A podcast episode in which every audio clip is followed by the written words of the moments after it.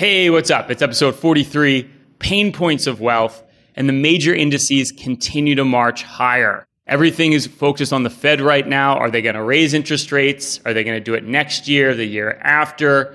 Is the economy getting too hot? Is it going to slow down? Are we just going to get one big burst of demand from people with their stimulus checks before everything slows down and the market crashes? Well, that's what's on investors' minds today. We're going to address all those issues. We're going to give you our playbook this week for how you have to think about the markets, the economy. And on the tipping point today, we're going to talk about all the biggest concerns our clients at Payne Capital Management have right now when it comes to their portfolio, their financial plan, so you can address the same issues in your portfolio.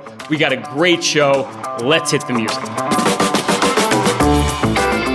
Welcome to the Pain Points of Wealth, the podcast that addresses the pain points that come with creating, growing, and sustaining your wealth giving you a multi generational perspective from three Paynes in a pod Bob Payne, the boomer, Chris Payne, the millennial, and Ryan Payne, the generation somewhere in between.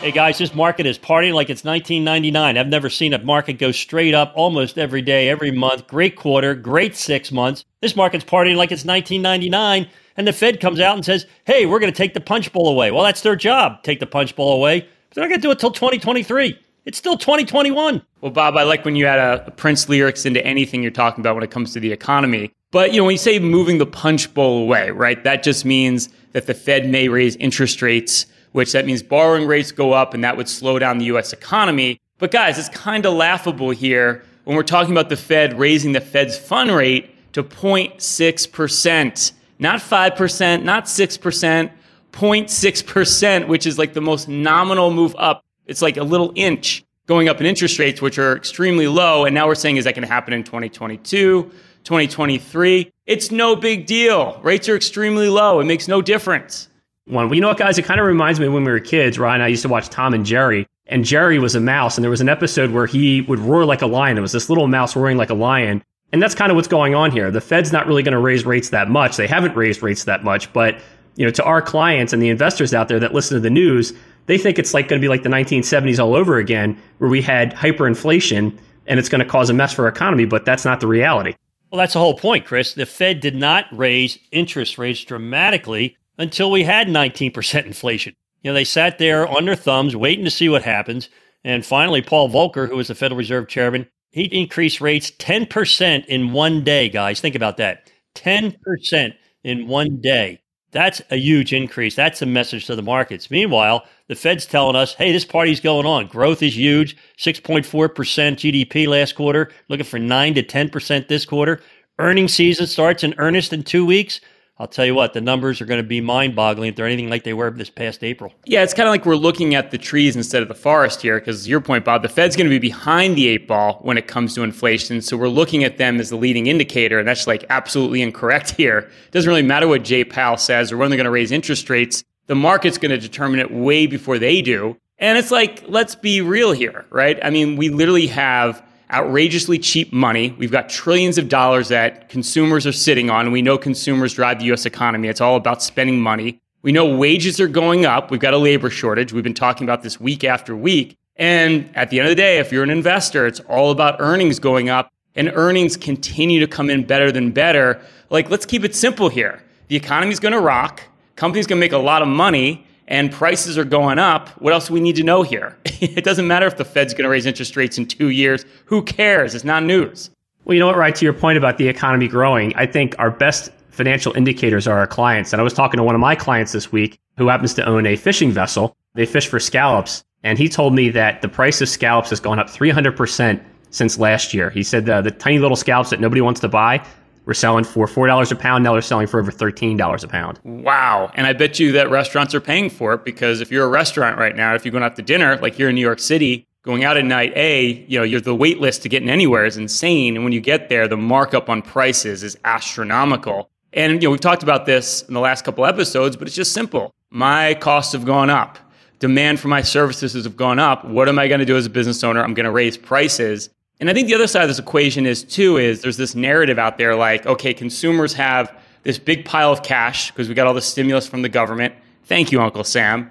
and everyone's just going to spend it in one big fail swoop and that'll be it. But the reality of it is, if you look at US consumers or the American household right now, we're more conservative than ever. The savings rate back in May was 12%. That just means that people are more fiscally disciplined than they were in the past. It's like a whole different dynamic than we saw when we had the great financial crisis when everybody was leveraged on credit card debt. Completely different world now. Well, I'll tell you one thing that's constraining the consumer is there's a lot of stuff you can't buy. You can't buy a boat right now. You can't buy an airplane. You can't buy scallops. My favorite seafood place isn't even open yet because they can't find dishwashers. They can only do takeout. You got to wait in this long line. You got to park around the block. They're making it difficult to spend your money. But trust me, guys, the U.S. consumer will always spend their money. We've been discounting the consumer since I was born, and you've always been wrong. The consumer is going to spend, and they're going to keep this party going. Well, Dad, thank God you have friends in high places. I know somebody that can get you some scallops. I appreciate that, Chris. I do. Make sure it's not lobster because you know I'm allergic to it. But that's the thing, guys. We have in two weeks, we're going to start earnings season, and earnings are going to be big right across the board. I mean, we had huge increases in the first quarter back in April and March. Now you're going to see a huge jump again and just like anything else, the analysts are typically behind that. So expect some big earning surprises coming in the next two weeks. Yeah, and speaking of earnings, again, when you think about positioning your portfolio here, I think the other wrong narrative, because that's like half our show, is just making fun of Wall Street strategists and economists, is you know going back to big tech, right? We've seen some rotation where big tech, which did really nothing all year, all of a sudden has seen a little bit of life again. You've seen some money go back into the Teslas of the world, the Amazons, the Facebooks. Microsoft actually just hit over $2 trillion in market capitalization over the last couple weeks. And there's this belief that, well, that trade worked great the last 10 years. That's where you need to have your money. But if you look at the big picture, and this actually coincides with our podcast, not just to promote here a little bit, but you know, the growth trade or that big tech trade, if you go back to like the end of the summer when we started our podcast, hasn't worked as well as what we call value stocks, the companies that benefit the most from business activity picking up. So the bigger picture is that big rotation still going on. And you know, I wrote this past week, you want to win the war, not the battle. And to win the war, you've got to have in your portfolio the kind of companies that benefit from the fact that business activity is picking up. And that's not big tech, not to stress that over and over again. Yeah, well, we had small company stocks up 29%, mid company stocks up 38% right? We've had, you know, a big move in what we call value stocks. And sort of, you know, if you look at the big mega tech stocks you're talking about, Rye, they've been up the last three months, but they're just getting even to where they were almost a year ago. They've gone nowhere. And why are value stocks moving? Well, look what happened with the banks. They got a clean bill of health from the government. They passed the stress test, the third one in the last 12 months. And guess what they're doing? Increasing dividends. Morgan Stanley doubled their dividend. They're buying back stock. Over the next 12 months, $2 billion in dividends are going to be distributed by the banking industry. What are bank stocks? Financials. What are financials? Value stocks. Where do we tell you to be?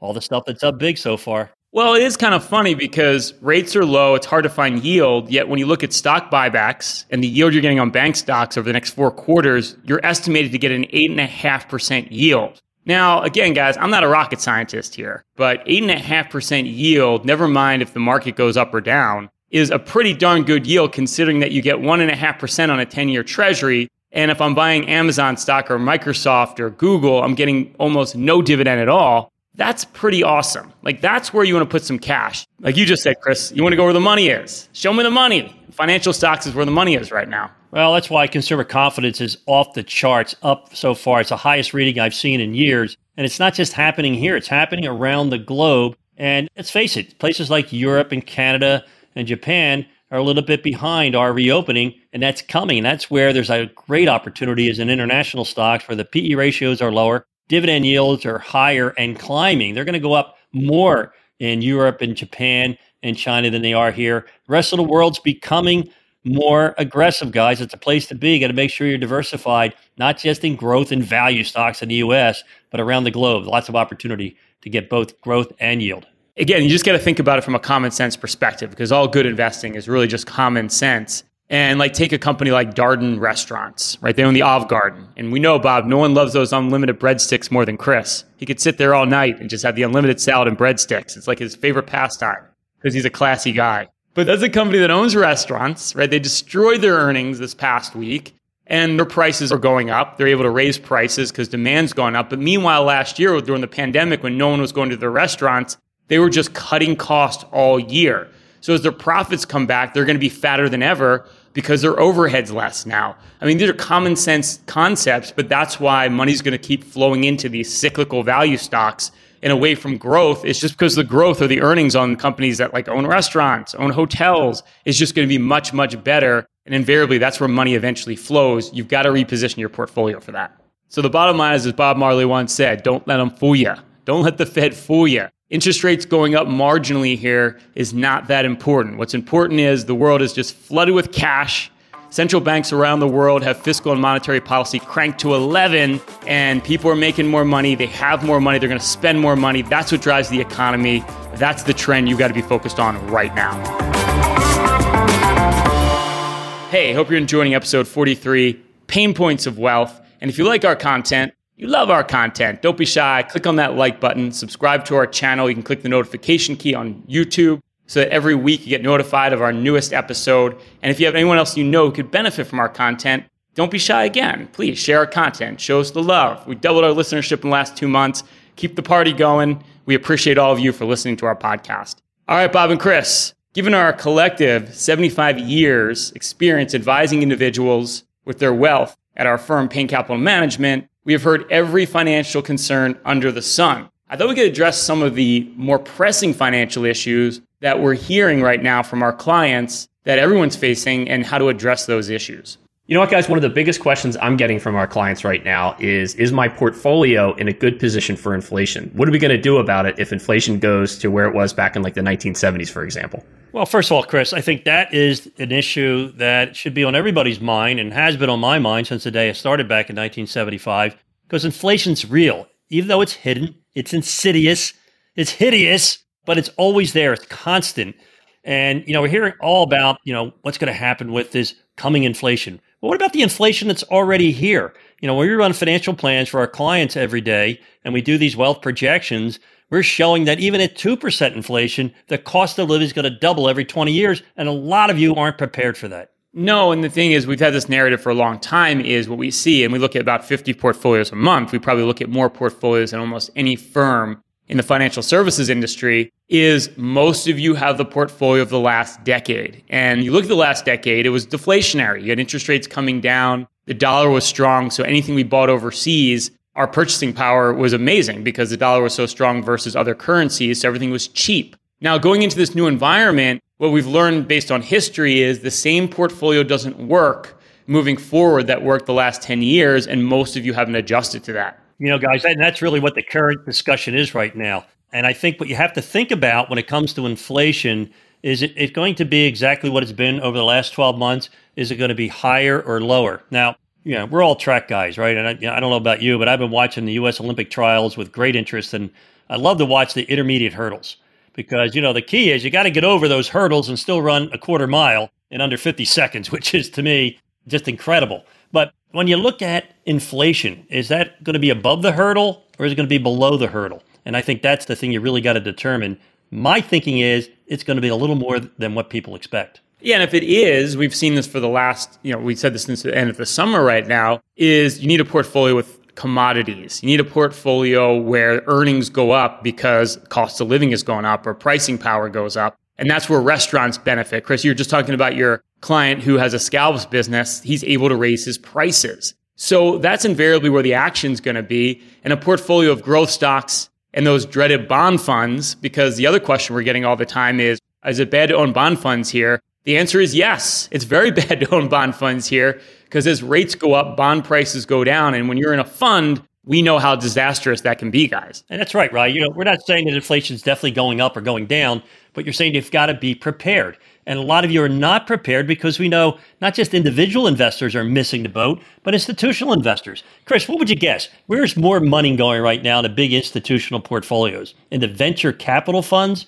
or into a commodity fund? most likely going into venture capital funds, those more speculative investments. Right, because it comes down to what we call this long duration assets versus short duration assets. And all that means is when you're waiting for a profit many, many years in the future, and that's the thing with things like private equity, where you're putting money in it because you're thinking about getting return way out in the future and it's very illiquid. Well, that's not as immediate as all of a sudden everyone wants to build a house at the same time and lumber costs go up like three times. You know, those immediate price hikes, where do the benefits going to be? And it's not in those long duration assets. In fact, now there's more competition. If you're Tesla and you're trading for 150 years worth of profits, well, it become less valuable, especially where you're in a situation where prices are going up in the short term. And that's why money is invariably going into what I would call shorter duration assets right now, to use a fancy term. Well, quote Wall Street, they said, quick buck artists come and go with every bull market. It's the steady players that get through the bear markets. Are you saying Bob's just a quick buck artist who's trying to get a quick sale, Chris? Right, absolutely not. Dad is a slow, steady player. That's why he's been around the business for over 40 years. But he's just so smooth, you would never know. Hey, guys, I'll take it quick or slow, but I just want you to know the color of my bucks are green. All right, green. And I got green on the screen today, I'll tell you that much. But here's the thing you've got to have an unconventional portfolio to win. And, you know, Rye, you brought it up earlier in the podcast. Stocks like Amazon, Apple, Tesla. Tesla's not even close to where it was six months ago. But these other stocks are just getting to where they were. You don't want to sit there with a portfolio and go, wow, look how much money I made two years ago. I mean, is it about making money now? You got to make sure that you don't just want to win conventionally. It's so comfortable to be in a conventional portfolio because everybody, your neighbor, the person in the cubicle next to you, your parents, they all have the same portfolio right now. You need to be diversified to win in this environment. Remember, we gave out win buttons back in the 70s. Well, you guys weren't even born yet. It was, you know, win against inflation. I would think that was Jimmy Carter's idea. Horrible idea. But we want to have a portfolio that wins today because you will have more inflation. You want to have some inflation hedges in your portfolio. You're not going to do it just being in mega tech stocks. Yeah, and that's definitely where most of your money is right now. The other question we're getting a lot is should we be doing anything to lower our taxes? How are we're going to pay for all this stimulus and government spending? And I don't think again you need to be an economist to figure out that taxes are probably going up. Someone's got to pay for these trillions of dollars worth of infrastructure projects, you know, worth of benefits that we've been giving out over the course of the last year, going into next year, even more stimulus. So the question is, how do you prepare for higher taxes? And I would say most of you are not preparing for higher taxes. Well, you know, what? I'm going to quote our accountant friend down in Florida, Nick, who says, Give unto Caesar that of which is Caesar's, but don't give him any of yours. In other words, don't pay more taxes than you have to. And there's a lot of things in your portfolio that you can do to reduce the amount of taxes that you're paying. Things like owning, you know, exchange traded funds or owning municipal bonds, for example. Yeah, but the biggest killer of performance in my career, guys, has been anticipating a tax increase and waiting to see what happens or investing accordingly.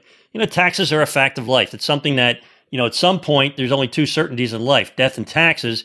Tax is something we can minimize, you can't eliminate, but you want to have an ongoing strategy on how to handle taxes. Never invest based on anticipation. You know, based on the campaigns over the last two years, we're supposed to be paying 40% on capital gains tax right now. We're supposed to have a 40% corporate income tax.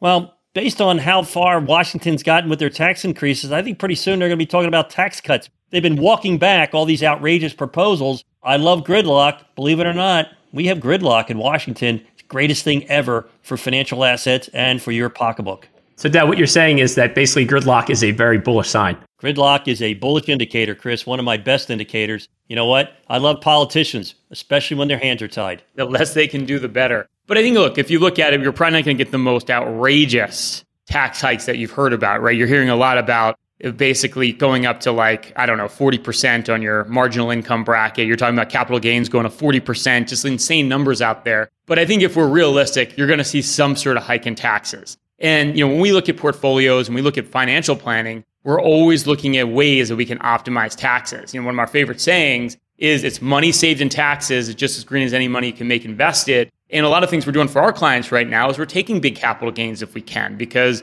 probably capital gains rates are going to go up. You know, we've had low capital gains now for almost two decades. We're looking at Roth conversions where you can take some of your retirement money, convert it so it's tax free for life, and doing it now while tax rates are relatively low. There's a lot of proactive strategies you can be using on your portfolio. And again, most of you aren't doing that, and this is the time to do it. You know, don't be reactive like you just said, Bob. Be proactive. You know, it's been amazing. All through my career, there's been times, almost every year, where the market's at an all-time record high. And I'm looking at my machine right now. Market's at an all-time record high. And I guarantee you, I'm going to have a meeting somewhere in the next week or two where the client's going to say, Bob, how can the market be at an all time record high when things are so bad? Taxes are going up, interest rates are going up, inflation's through the roof, the government's printing money. I've been hearing this for 47 years. And every year, you know what happens? Market goes up. So I think what we want to do is have a strategy that bets on, you know, just like those stairs in my hallway. Where do they go, Chris? Where do they go, Rye? They go up. That's where the market's headed. Bob, Chris, and I now have a collective 75 years helping individuals just like you with your planning and investing. This is literally what we do every single day. Everything you hear on this podcast, along with some due diligence of your own, can help you at any stage of your own financial journey. But if you want a more hands-on approach and you've saved over $500,000, Bob, Chris, and I will put together for you our complimentary at no cost review, our total financial master plan.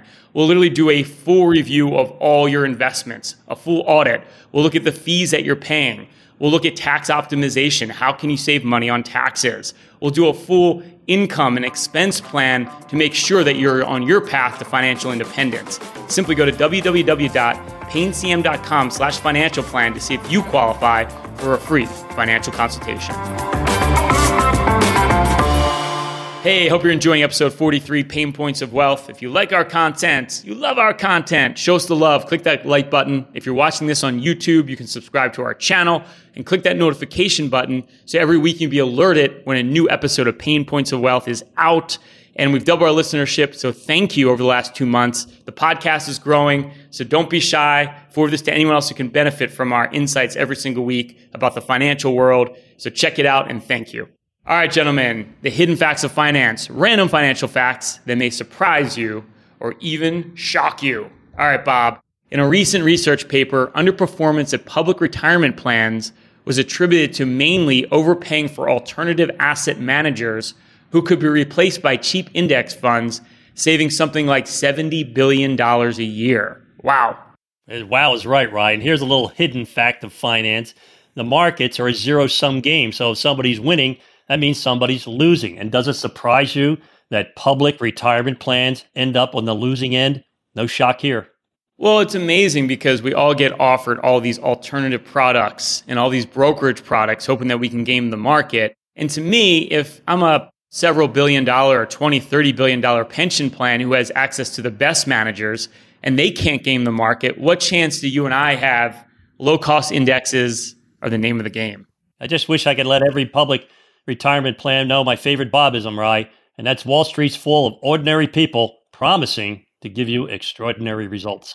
Sad but true, Bob. Sad but true. Chris, inflation in 1974 ran at 11%, and that year the 30 year Treasury was at 9.2%, before rising all the way to 21.5% in June of 1982. But don't worry, it can't happen again. History doesn't repeat. That could never happen again, Chris. Well, my question is to Dad, Dad, why didn't you just buy a bunch of 30 year Treasury bonds back in 1982 and just call it a day? What makes you think I didn't? yeah, well, you know what? Whenever somebody says it can't happen again, guess what? It's probably going to happen again. Well, I think the other important lesson here is it took many years for that 30 year Treasury to get to 21.5%. So, yes, inflation is probably going to go up, but it's probably not going to happen overnight. All right, another great show. If you like our podcast, love our podcast, please subscribe, click the like button. As always, stay loose and keep an open mind. Thanks for listening to the Pain Points of Wealth. Hopefully, you found the ideas discussed in this episode valuable and useful for your own financial journey. You can find out more about Bob, Ryan, and Chris's firm, Payne Capital Management, at bebullish.com or through the contact information found in the description of this episode in your podcast player or app. Join us next week for another episode of The Pain Points of Wealth, brought to you by Payne Capital Management.